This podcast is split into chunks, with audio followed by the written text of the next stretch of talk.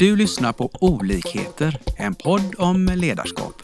Vi som står bakom podden är Leadership to Grow.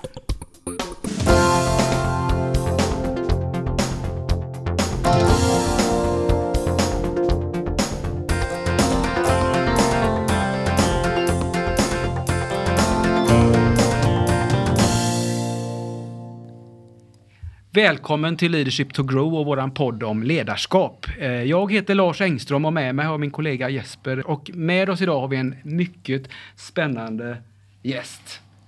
Vem är detta? Jörgen Lennartsson heter jag och eh, har varit fotbollstränare i 30 år. Eh, just nu så på grund av corona och ett inställt fotbolls-EM så kan man väl inte säga att jag eh, är jätteaktiv för närvarande. Mitt sista uppdrag var i Lilleström i Norge där jag slutade efter förra säsongen. Då, eller ja. eh, sista två matcherna var jag inte med på i kvalet där. Men eh, annars så, så eh, tycker jag det här är ett väldigt spännande ämne och är intresserad av att prata om här. Ja, men om vi då talar, hur börjar leda, för du är ju ledare och varit ledare och en jätteimponerande lista tycker jag i alla fall då när man ser vad du har varit. Men eh, hur började det hela med ledarrollen? Eh, ja, eh, det är nog eh, väldigt olika på olika personer. Så, som mycket annat i ledarskap så är det komplext. Men jag var ju fotbollsspelare såklart som alla andra. Uppvuxen i Småland, Växjö. Spelade i Växjö Norra som var min moderklubb. spelade där och var ganska talangfull och snabb och så vidare. Gjorde en del mål. var lite sen i puberteten och det var väl så här att eh, vi, var, vi var ett gäng eh, som var födda 65 och vi ha, hade ett, eh, ett lag med, med väldigt många, i stort sett hela klassen spelade där. Men sen så skulle de starta upp eh, både pojk och flicklag eh, med de som var lite yngre då. Och då var, hade vi samma tränare. Och då efter några veckor där så var det en väldans massa ungdomar som var, ville vara med och spela där då. Eh, jag tror det var över 50 tjejer som skulle vara med i det här, Oj, ja. i det här 11-års flicklaget då. Och då kände, sa han att det behöver vi, vi behöver lite hjälp här att rodda de här träningarna. Och då var det jag och min kompis, då, kompisen det var tränarens son då. Så vi eh, stack upp där och hjälpte han att köra igång eh, de här träningarna med lite mer kvalitet på. Så det var så jag började som tränare. Sen var jag tränare och spelare eh, hela vägen under hela den resan fram till 23 år ungefär. Och då hade jag många olika lag i klubben, då, pojklag och juniorlag och så vidare.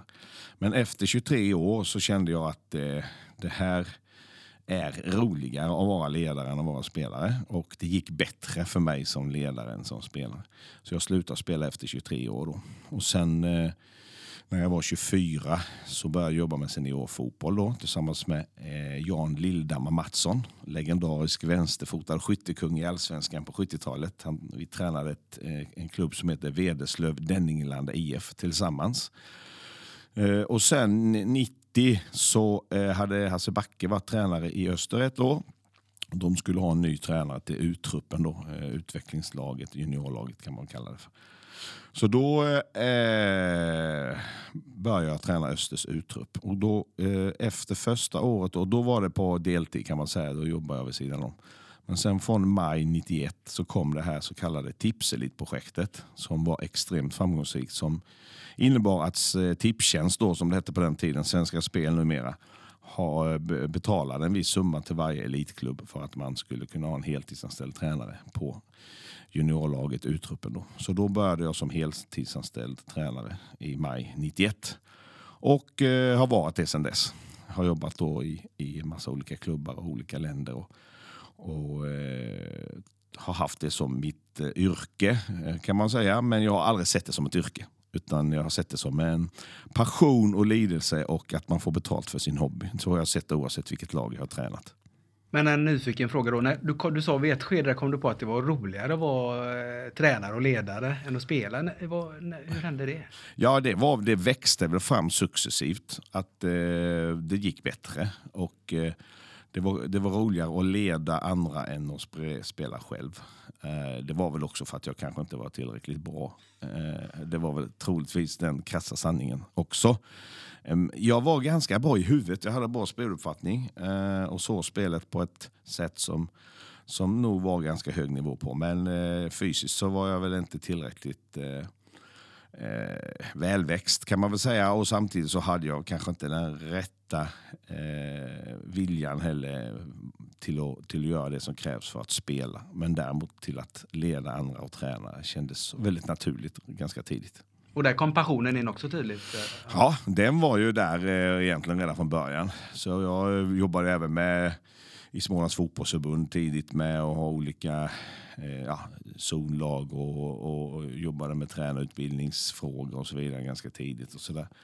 Eh, har väl liksom haft det ganska naturligt för mig att leda andra och har liksom aldrig tänkt på att det är något case på något sätt så att vara ledare utan det har varit ganska naturligt att, att göra det. Då. Och det, även inom andra grejer då, med i skolan så hade vi olika aktiviteter. Vi hyrde, det var på Ingmar Stenmarks tid så vi hyrde olika skidbackar och åkte till då, eh, man hyrde bussar och åkte till och vi hyrde bussar och åkte till Göteborg och så på Blåvitt här på Uefa-cupen på 80-talet och sådär och då rådde jag med sådana här resor och grejer så att jag har liksom väl haft det någonstans eh, som en, eh, som en talang. Man brukar ju fråga sig om ledare föds eller om ledare eh, utvecklas. Eller lä man lär sig att bli ledare, man föds till att bli ledare. Jag tror att det är faktiskt nog både och. Mm. Jag tror att det, man kan inte... Det finns många som är födda till ledare. Det finns också de som har lärt sig under resans gång att bli ledare. Jag tror att den ultimata mixen är om man har både och lite grann. Yes, Jobb, jobba på talangen så att ja, säga. Precis. precis. Men vad tänker du om så, så, många år? Det är jätteimponerande att höra. Så, så vad, är, vad, är, när man ser på rollen som ledare, vad är, vad är viktiga parametrar? Eh, ja, den frågan har jag fått många gånger. Jag tror att eh, pa passion, engagemang, lidelse, energi. Det är liksom basen. Har man inte det så är det nästan omöjligt att få andra att prestera. Om man inte själv är engagerad, om man inte själv eh, visar att man har energi, om man inte själv har passion för uppdrag, då, då är det svårt att få några an, säga, andra till att, till att ha det. Och det tror jag är basen. Eh, och Sen tror jag så här att eh, alla, eh, nästan på, jag ska inte säga 100 procent, men väldigt många som inom i fotbollen i alla fall, det är det jag kan prata för mest, som är ledare så börjar de med ett ganska auktoritärt ledarskap i början. Och är ganska raka och tydliga och bestämda och vill styra och bestämma allting själva. Och sen desto längre man håller på så märker man kanske att det där kanske inte är det bästa ledarskapet utan när man har hållit på ett tag sen så, så, så blir det mer och mer att man känner att det är viktigare, viktigt med dialog, det är viktigt med, eh, med delaktighet, det är viktigt med kommunikation. Och då eh, i en sån ledarresa från så att säga, det auktoritära till det demokratiska så landar man någonstans i slutändan i att man förstår att det är ett, i Sverige så är det en kultur av att ett mera demokratiskt eh, ledarskap där det finns eh, plats för, för delaktighet och kommunikation och samtal och shared ownership som det heter på engelska. Att det är det som oftast är mest framgångsrikt i Sverige. Men sen är det också så här att om man, om man går för långt på den skalan så kan det vara risken att man eh, så att säga, rationaliserar, bort, rationaliserar bort sin egen auktoritet. Eh, jag vet inte om det är eh, en fara i ett näringsliv. Så I fotbollen kan det vara det. Om du har fel typ av spelare. Vad händer då? Tänk? Nej, då klart att då, om du då tappar auktoriteten och så, då du till slut så, så så har du inte det jobbet längre i fotboll. Så är det enkelt. Det går fort. Det går fort. Men, men, men det, det är väldigt komplex, väldigt komplex fråga. Men att balansera den, den delen där, att liksom kunna ha det här eh, hjärtat och värmen och humanistiska relationen eh, men ändå kunna klara av att vara kravställare och, och kunna eh, vara väldigt tydlig på hur man hur man vill att saker och ting ska vara och utifrån eh, ja, att folk sköter sig på det sättet som man tillsammans har bestämt. Att hitta den balansen där. Jag tycker till exempel en sån som Jörgen Klopp i Liverpool. Han klarar av att balansera de här två sakerna mellan det. Det lite mer humanistiska, varma relationen men ändå ställa krav på, på, på kvalitet i utförande hela tiden. Det låter som det krävs en hel del mod i det, att, att våga ta dem, äntra scenen. Så. Ja, det är det ju. Det krävs mod, det krävs självförtroende, det krävs att man eh, Lita på sig, sin egen förmåga. Det krävs prestigelöshet. Det krävs eh, att man eh, ser lite grann i fotboll brukar man säga att man, man är inte bara ledare för spelarna, man är också ledare för de andra ledarna. Och att man då känner att det är liksom helheten som är det viktiga. Men det här är no någonting som väldigt ofta tar x antal år innan man kommer dit här. Och då behöver du skaffa dig den tryggheten så att du kan jobba på det sättet. Jag menar när du började första trevande stegen då i det här eh, tjejlaget, eh, då hade du inte alla de här nycklarna. Nej, inte på långa vägar. Nej. Och sen är det så här att när man jobbar som tränare så efter tio år så tror man att man kan allt. Och sen jobbar man i fem år och så är det fem, har man jobbat i 15 år så känner man fasen nu har jag fått glöm på detta. Och sen så håller man på fem år till och så har det gått 20 år och då har man utvecklats mycket. Och då tänker man att fasen nu, nu, nu, nu vet jag ungefär, nu har jag liksom den erfarenheten. Men sen så kan det ju gå ytterligare tio år och man märker att man utvecklas hela tiden. Och det är ju precis så som det är. Det finns ju inget stopp på det. Utan det är ju liksom en ständig utveckling. Och det är viktigt att man kommer till den insikten att det är liksom eh, det är resan som är det viktiga. Eh, och där är det liksom en ständig utvecklingsprocess. Och du, det, man, man, brukar säga att desto längre man håller på desto mer vet man hur lite man kan. Och det, det, I fotboll är det definitivt så. Att det, för det finns så otroligt många parametrar i fotboll som, som man kan göra på olika sätt. Och det kan gå bra ändå. Eh, och det lär man sig efter ganska många år att det är så. Det är jättehäftigt att höra den här resan, som, för det är ju många år vi talar om. Jo, jag har ju som sagt hållit på nu. Jag gjorde mitt 30 år nu i förra året. Då. Eh, jag har varit då i ja, Öster, Helsingborg, eh, Häcken, U21-landslaget, Stabäck i Norge, Elfsborg, Blåvitt, eh, Lilleström. Eh, ja, glöm, kanske glömde någon där. Eh, och det, det är ju väldigt roliga klubbar att jobba i med väldigt mycket engagerade människor runt. Jag gör en reflektion när vi talar olika länder, olika kulturer och det här demokratiska som också jag känner en hel del från Sverige givetvis, men, men vilka skillnader ser du där? Eh, hur man kan leda framgångsrikt? Ja, det är väldigt, alltså, det är väldigt tydligt eh, skillnader på kulturer i olika länder. Det är extrem skillnad. Och, eh, fotbollstränaren eh, José Mourinho, han brukar alltid säga att you have to adapt the environment. Att det är liksom, okay. Eh, mm. Du måste anpassa dig till miljön. Och det, det kan jag verkligen eh, stryka under på. För det är en av ledarnas viktigaste roller. Det är att anpassa sig till den miljön som är. Passa där och då. Och, eh, vi har ett exempel med en fotbollstränare som är väldigt, väldigt skicklig i, i Skandinavien. Jag tränar en av de största klubbarna i Skandinavien. Och är väldigt auktoritär. Väldigt eh, tydlig och direkt i sitt sätt att vara med skandinaviska mått mätt. Och så kommer han till Tyskland och eh, där blev han ju lite grann sedd som att han var alldeles för soft och alldeles för mjuk. Precis tvärtom alltså? Ja, därför där förväntar man sig ett annat ledarskap. Och, och pratar vi sen eh, länder som Balkanländerna, till exempel Östeuropa, Kina. Jag har några kompisar som var tränare i Kina. Så det, det går ju, alltså, kör du ett sånt ledarskap där så blir du helt upp, uppcheckad direkt. Det finns inte på världskartan. Det går inte. Och då är det ju ledarens uppgift att, att anpassa sig till den kulturen som är där. Och då. Sen kan du såklart utveckla grader av det här på olika sätt. Yes. Men eh, du kan nog inte ha alltså, ett, ett väldigt svenskt, eh, delaktigt, eh, humanistiskt ledarskap. Om du använder det i Kina så det, då får du noll respekt och då slutar folk jobba.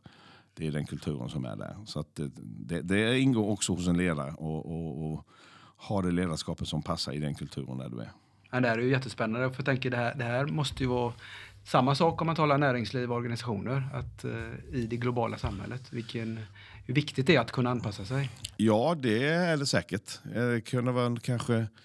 Jag vet inte om Ingvar Kamprad hade klarat av att vara en sån ledare som han var på Ikea om han hade, Ikea hade varit kinesiskt. Det hade kanske inte gått så bra. Det hade varit skoj att se sig hur det hade utvecklat sig, men visst är det så, absolut.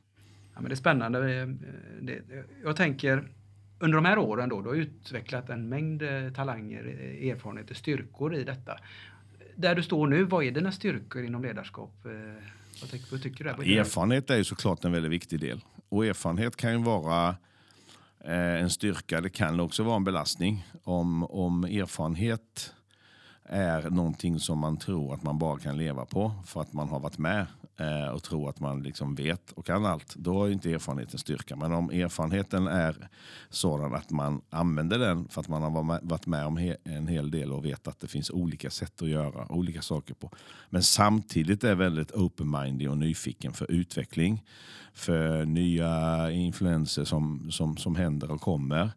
Eh, men är också tillräckligt trygg i att kunna sålla i hela den Eh, världen med nya grejer och kunna ta med sig det man tror på och kasta bort det som man inte tror på, även om det kommer nya grejer.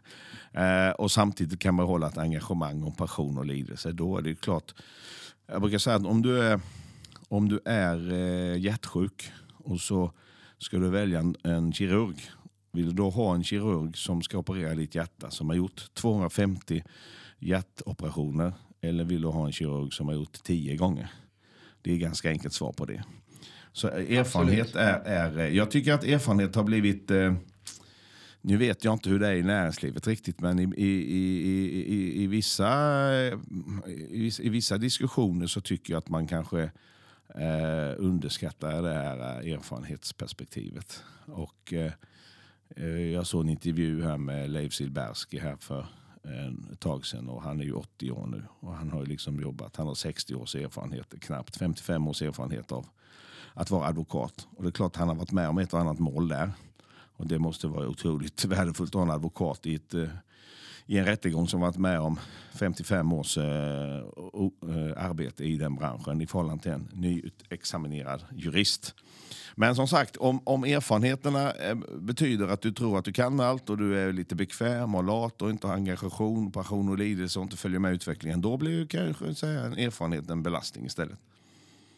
Eh, då blir jag nyfiken, hur hanterar, hanterar du den balansgången då med open-minded men ändå få med dig Ja, alltså det är, ju, det är ju egentligen bara att man är så som man är. Att man är nyfiken, att man är hungrig, att man har energi hela tiden att man är, eh, följer utvecklingen på, inom fotboll på olika sätt. Eh, att man har kontakt med olika folk som jobbar i branschen på olika sätt och följer med vad som händer. Eh, men att man sen heller inte bara tar in nya saker bara för att någon annan säger att det är bra. Utan att man kan själv värdera med egna ögon. Eh, Provtrycker det lite? Är, är det här verkligen bra? Eh, och då är liksom inte svaret om det är bra eller dåligt att någon annan säger det. Även om den annan är kungen så spelar det liksom ingen roll. Utan gör din egen värdering och gör din egen bedömning. Är det här en bra sak eller inte en bra sak? Och då, våga, är, det inte, då är det inte vem som säger det eh, som är, är, intressant. Utan det är vad som sägs då. Det spelar ingen roll om, om, om, eh, om eh, ja, ska vi ta eh, Stefan Persson pratar om hur man ska driva upp ett eh, företag i klädbranschen. Så klart att det han säger, det får man lyssna på. Han har otrolig erfarenhet av det. Men, men, men kanske finns någon annan som, som eh, säger någonting som är väldigt spännande och, och revolutionerande som har betydligt mindre erfarenhet. Då får man inte fokusera på vem som säger saker och ting utan vad som sägs. Och det tror jag att man behöver komma en bit på sin resa innan man kan tänka så. För annars är man ung och, och, och orutinerad och då är det nog väldigt mycket att man blir imponerad när någon väldigt erfaren person säger någonting. Och inte tänk så mycket på innehållet i vad den personen säger. Nej, bra reflektion. Mm. Mera styrkor du har? Eh, nej men jag, det är alltid svårt att prata om sig själv så jag gillar inte det. Jag är, jag är lite gammalmodig där i det. Alltså det.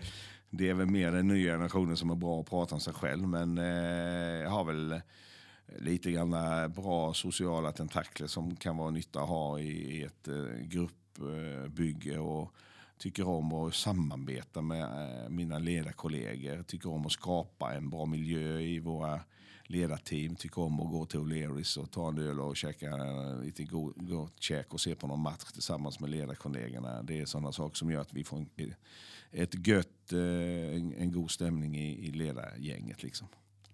Tack. Nej, men jag, jag vill ju refrasera lite, för syftet varför jag vill fråga dig så, det är just att kunna dela med sig till alla lyssnare om de här erfarenheterna du har och mm. hur du nyttjar dem konkret. Och just det sociala tänker jag, det är ju en viktig ja. bit att inte bara buffla på utan jag tror att en, en, en ledare i näringslivet idag som inte har några sociala tentakler så, det är svårt att lyckas i längden. Alltså. Det är den delen som kan gå ner på golvet och ta en eh, kopp kaffe och en kanelbulle och sätta sig där med gubbarna eller tjejerna eller vilka det nu är som jobbar på golvet och, och köta lite om annat än företaget. Om någon film som har varit eller någon match som har spelats eller någon konsert som har varit eller något annat. Och kunna liksom ta den kvarten Precis. här och där. Det tror jag är enormt värdefullt. Bra. Jag, kan, jag har egen erfarenhet av det. När jag jobbade, innan jag blev heltidsanställd fotbollstränare så jobbade jag på ICA partihandel. Då. Och vi hade ju en chef där som, som, som var fantastiskt bra. Han, liksom, han kollade inte på någon stämpelklocka. Han kollade inte på, på eh, liksom exakt och, och man ibland behövde gå lite tidigare eller man skulle sticka iväg och göra någonting. Liksom så, utan han, han, han lät oss eh, ha ett gött eh, atmosfär och så vidare. Men, och han visste att eh, om vi satt eh, i fikarummet tio minuter längre och pratade om någon match som var på Premier League eh, i helgen så visste han att liksom, vi kommer ta igen det med råge sen eh, på, för att jobba för honom. Och, och vi, han fixade resor, vi var nere i Köpenhamn och så på landskamper och vi, vi gick på hockey och handboll. Och, och vi hade grillfester och så vidare. Och han, han, han, han hade ett ledarskap som verkligen gjorde att vi, vi gick ju in i döden för honom. Eh, och när det sen kom till eh, le- konferenser eller man behövde jobba över eller vi hade mässor i Göteborg där man liksom och i Borås man fick eh, upp i sju och la sig vid åtta på kvällen och man fick jobba som en galning i tre veckor i rad. Det fanns ju ingen på världskartan som funderade på att fan nu har vi liksom jobbat mer än åtta timmar här. Nu kanske vi ska, eller här kanske vi måste vara lite lediga. Och vi, alltså vi körde bara järnet liksom. För vi visste att vi ville göra det för honom liksom. Det, det var- är ju ett sånt ledarskap som man, man trivs i. I Sverige. Ja, precis. Ja, men det, det är jättevärdefullt. Är det något Ja. mer vi ska delge lyssnarna kring de här nycklarna kan vi säga då, istället för styrkor? Alltså det är ju, det är ju väldigt, det finns ju väldigt, all, alla är ju olika också. Jag tror att det är viktigt, man kan, inte vara, någon, man kan inte vara någon annan. Man måste vara sig själv. Det tror jag är väldigt viktigt. För eh, eh, Man ska inte försöka vara någon annan för den är redan upptagen. Utan man ska vara sig själv. Eh, det tror jag är en viktig, viktig faktor. Och sen är det inte farligt att göra fel. Det tror jag är väldigt viktigt också. Det är, det är liksom, om man bara sträcker upp handen och säger sorry boys, här blev det liksom det här blev lite fel, jag gjorde det fel här. Vi, vi får liksom, ja, får, vi, vi, får, det här, vi ska göra detta bättre nästa gång. Det här var ingen bra utav mig. Det tror jag man har igen hundra gånger om också. Grymt, stort tack. Jesper, du hade några tankar kring det här med mål, va? Kan du...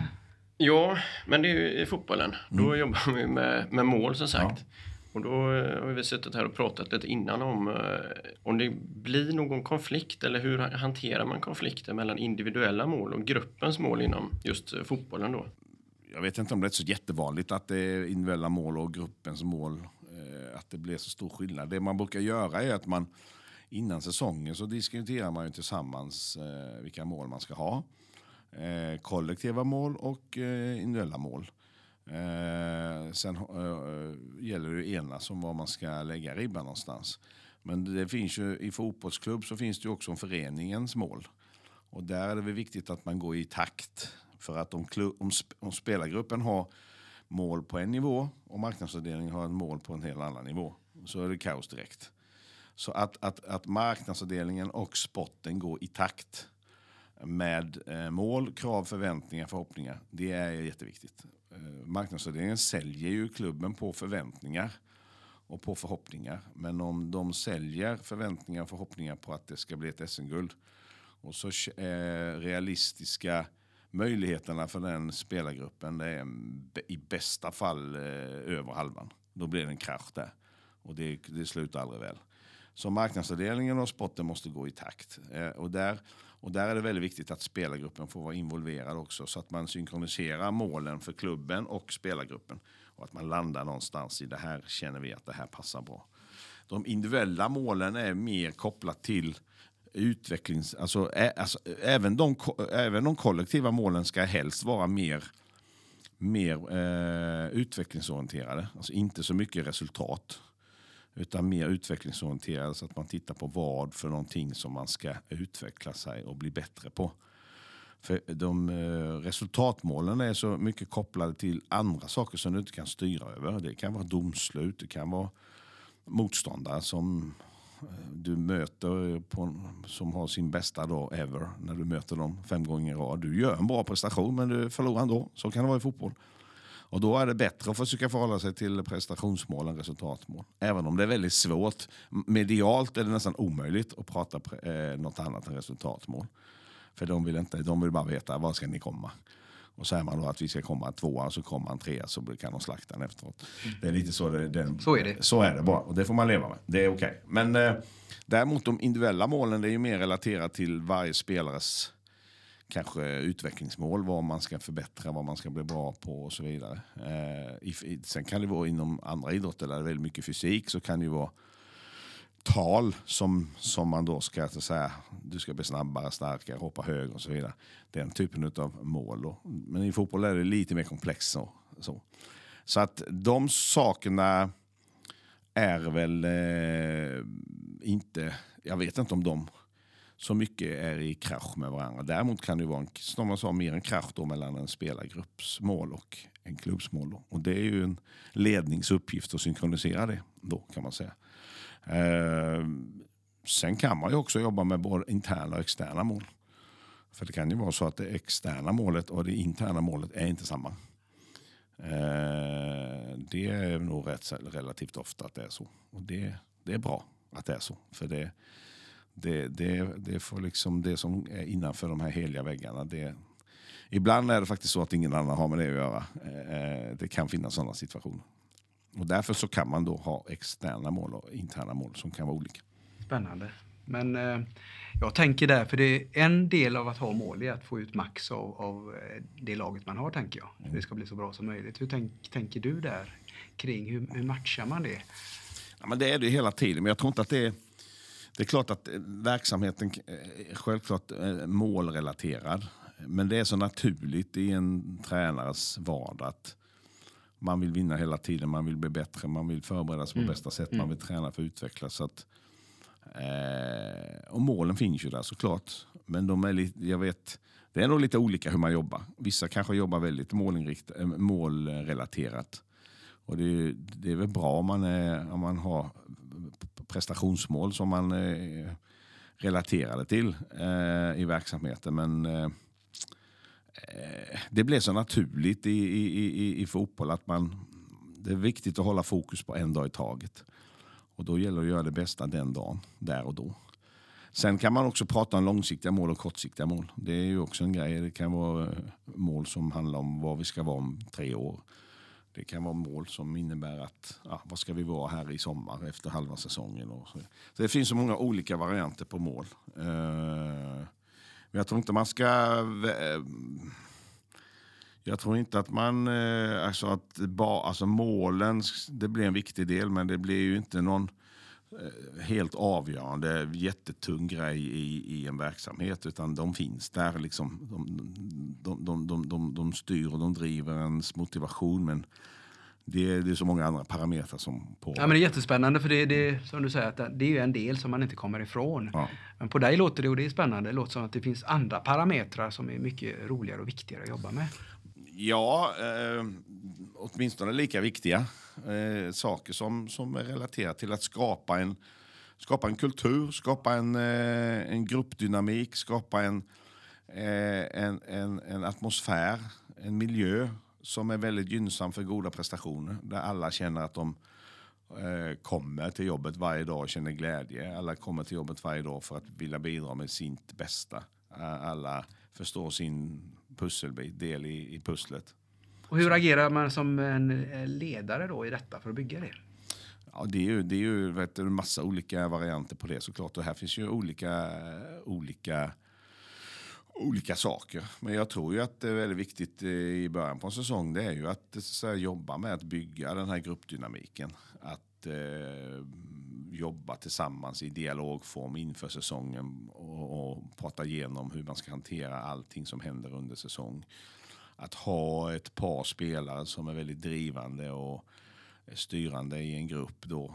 En lagkapten, kanske två, tre assisterande kaptener som du har en nära relation med som du vet inte hugger dig i ryggen utan som, som driver Ja. verksamheten Det är viktigt. åt dig eh, på ett bra sätt eh, i den grå vardagen varje dag. Som är väldigt lojala. Det, det är extremt viktigt för en ledare att ha sådana.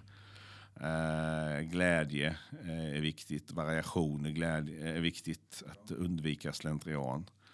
Men sen är fotboll så väldigt resultatstyrt utifrån om man vinner eller förlorar matcherna, om man ligger etta eller tolva i tabellen.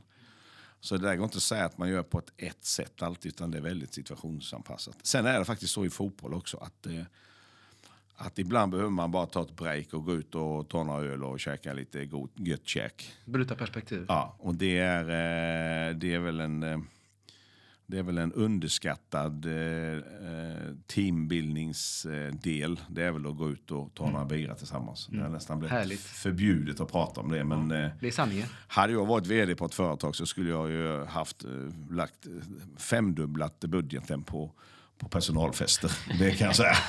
För det är väldigt, väldigt bra för teambildningen. Yes. Då kommer folk också i andra positioner än vad de gör i den normala vardagen. Men i och med att fotboll är så pass resultatdrivet då. Man, man spelar ju fotboll för att vinna. Och när du säger att man, man hamnar i en position där man ligger på plats 12, plats 13 någonting. Menar du att det, man skulle kunna ändra på inställningen då i gruppen om man hamnat i en, en spiral nedåt då? Genom att gå ut och ta ett par? Nej, in, inte på det sättet. Nu, nu tog du den frågan för, för allvarligt. Ja, men eh, något åt det hållet i alla Det fall. kan det väl vara någon gång sådär. Självklart, men det är inte det som är den enda lösningen. Men det Nej, finns nej, som så- en del i det hela såklart. Ibland kanske det är så att man har tränat som bara den och, och då kanske liksom man, man är, gubbarna är lite nedkörda självförtroendemässigt, energin är nere. Då kanske det är bättre att göra någonting annat än att köra ett eh, 278 träningspass.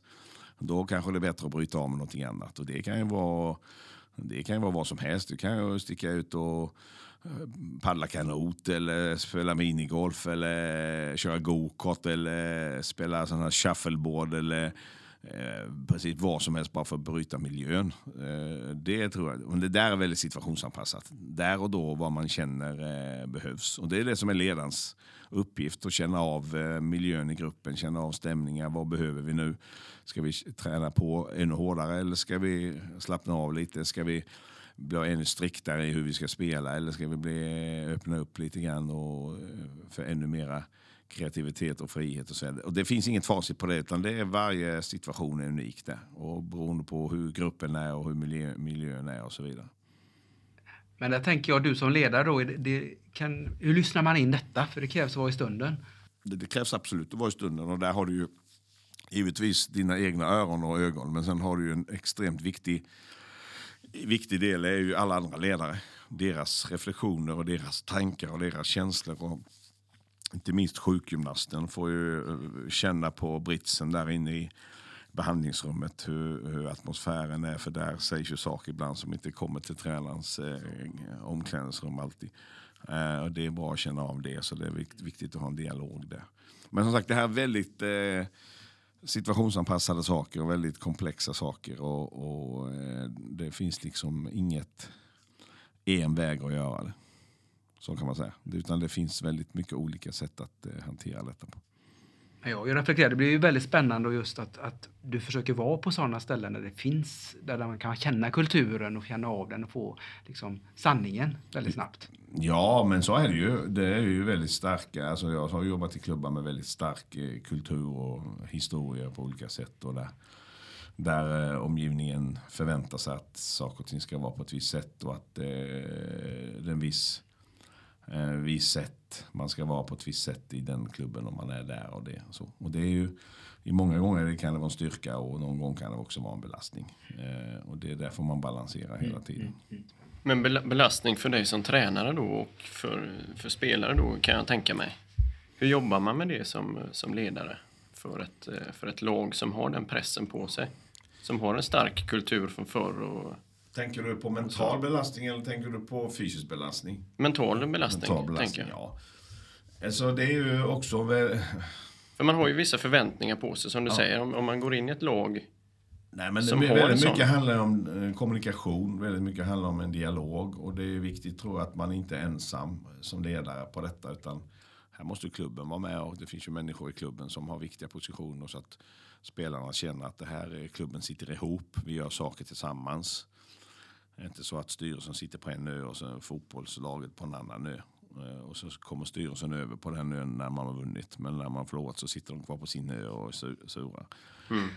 Det finns ju... Det har du varit med om eller? ja, det har jag varit med om. Absolut. Men även på det andra, att styrelsen har varit på vår nu även om vi har förlorat och ja. haft en viktig roll. Ja. Det har man varit med om alla varianter på det. Men man blir förvånad ibland på, på på, på olika människor som, hur de hanterar motgång. För det, kan, mm. det, det, det, finns hela spektrat där kan man säga. Men det är viktigt att om man då säger att, att man är i tuffa mentala lägen så är det viktigt att man, man håller ihop på ett bra sätt och, mm. och, och, jobbar tillsammans så att alla känner delaktighet och att alla bidrar och att alla, alla känner att de är eh, delaktiga och alla hjälper till med, med eh, ge energi i verksamheten. Och så. Mm. Men här har ju de här ledande personerna extremt viktiga roller i laget, alltså spelarna mm. då i det här fallet. Eh, de spelarna som, som, som, som är ledarna för laget. För att om de börjar vackla eller de mm. börjar ge negativ energi eller de börjar osa eh, att de känner, börjar, liksom, börjar vackla på det här om det här verkligen kommer gå bra. Och så. Då är det ju, åker ju alltihopa med väldigt snabbt. Och det är därför det är så otroligt viktigt med, med att ha ledande personer i ett lag som verkligen står upp och, och är bra. Så att Lagkaptenerna har, de har, och de informella ledarna har Precis. en viktig uppgift. Och hur utvecklar man dem konkret då? Har några idéer? Ja, det är samma sak där. Det, ju, det, finns inte ett svar på det utan det är ju massa olika svar på det. Det är ju eh, det är viktigt att de som är ledare att de får eh, att man har en, eh, ger dem eh, den eh, friheten att kunna vara ledare och supporta dem i situationer och uppmana dem till att ta ansvar. Och vi kan till exempel säga på träningen till exempel så istället för att när det eh, är drickapauser och det har varit ett spel så kan istället för att jag har allt snack i en paus så kan man säga att en person i varje lag får ta hand om mm. snacket om vad man har gjort bra och vad man kan göra bättre mm. i, i, nästa spelform. Och då, då, då så säga, vattnar du ledarnas utveckling. Mm. Och det finns ju många sådana exempel mm. där, där du kan som ledare vara med och utveckla och vattna dina, dina, eh, dina ledare eller dina potentiella ledare. Bra. Och motsatt exempel är att du kan strypa dem om du utövar ett felaktigt ledarskap mm, mot mm, dem. För då, mm. blir de inte, då tappar de engagemang och drivkraft. Mm. Men det låter som en erfarenhet så kan man ligga på framkant eh, i detta och liksom driva det. En ja, det kan man ju absolut göra. Eh, men sen är det som sagt, det, det, liksom, det, det här är ju frågeställningar som om man, om man, ställer frågan på ett sätt och så är det liksom inte ett svar. Nej. Utan det är så otroligt komplext. Och varje miljö kräver sitt sätt att hantera det. Och, och, och, varje grupp kräver sin, sin hantering. Och beroende på, på vilka positioner som mm. man känner, hur är gruppen sammansatt och så vidare. Så det, det, det är väldigt komplexa mm. uppgifter. Men, men eh, sammanfattningsvis så är kommunikation och, och relationer och närhet är ju det är otroligt viktiga eh, delar. Jättebra. Mm. Har vi för våra lyssnare, har vi glömt några sådana här bra eh, säga, genvägar, men erfarenheter? Eh, ja, det har vi absolut. Det finns ju massa saker som man kan prata om i, i, de, här, i de här frågeställningarna såklart. Eh, Feedback är en väldigt viktig del. Det är väl en punkt där man kan känna att idrotten kanske ligger lite före näringslivet. Mm. Mm. Det tror jag. Eh, att man eh, har både liksom individuell och kollektiv feedback på olika sätt. Så att eh, man, man liksom vet vad som är bra och vad som är dåligt. Eh, och det kan man jobba med på många olika sätt, som sagt, feedback. Men att, att man har det, eh, tror där tror jag näringslivet kan lära sig väldigt mycket.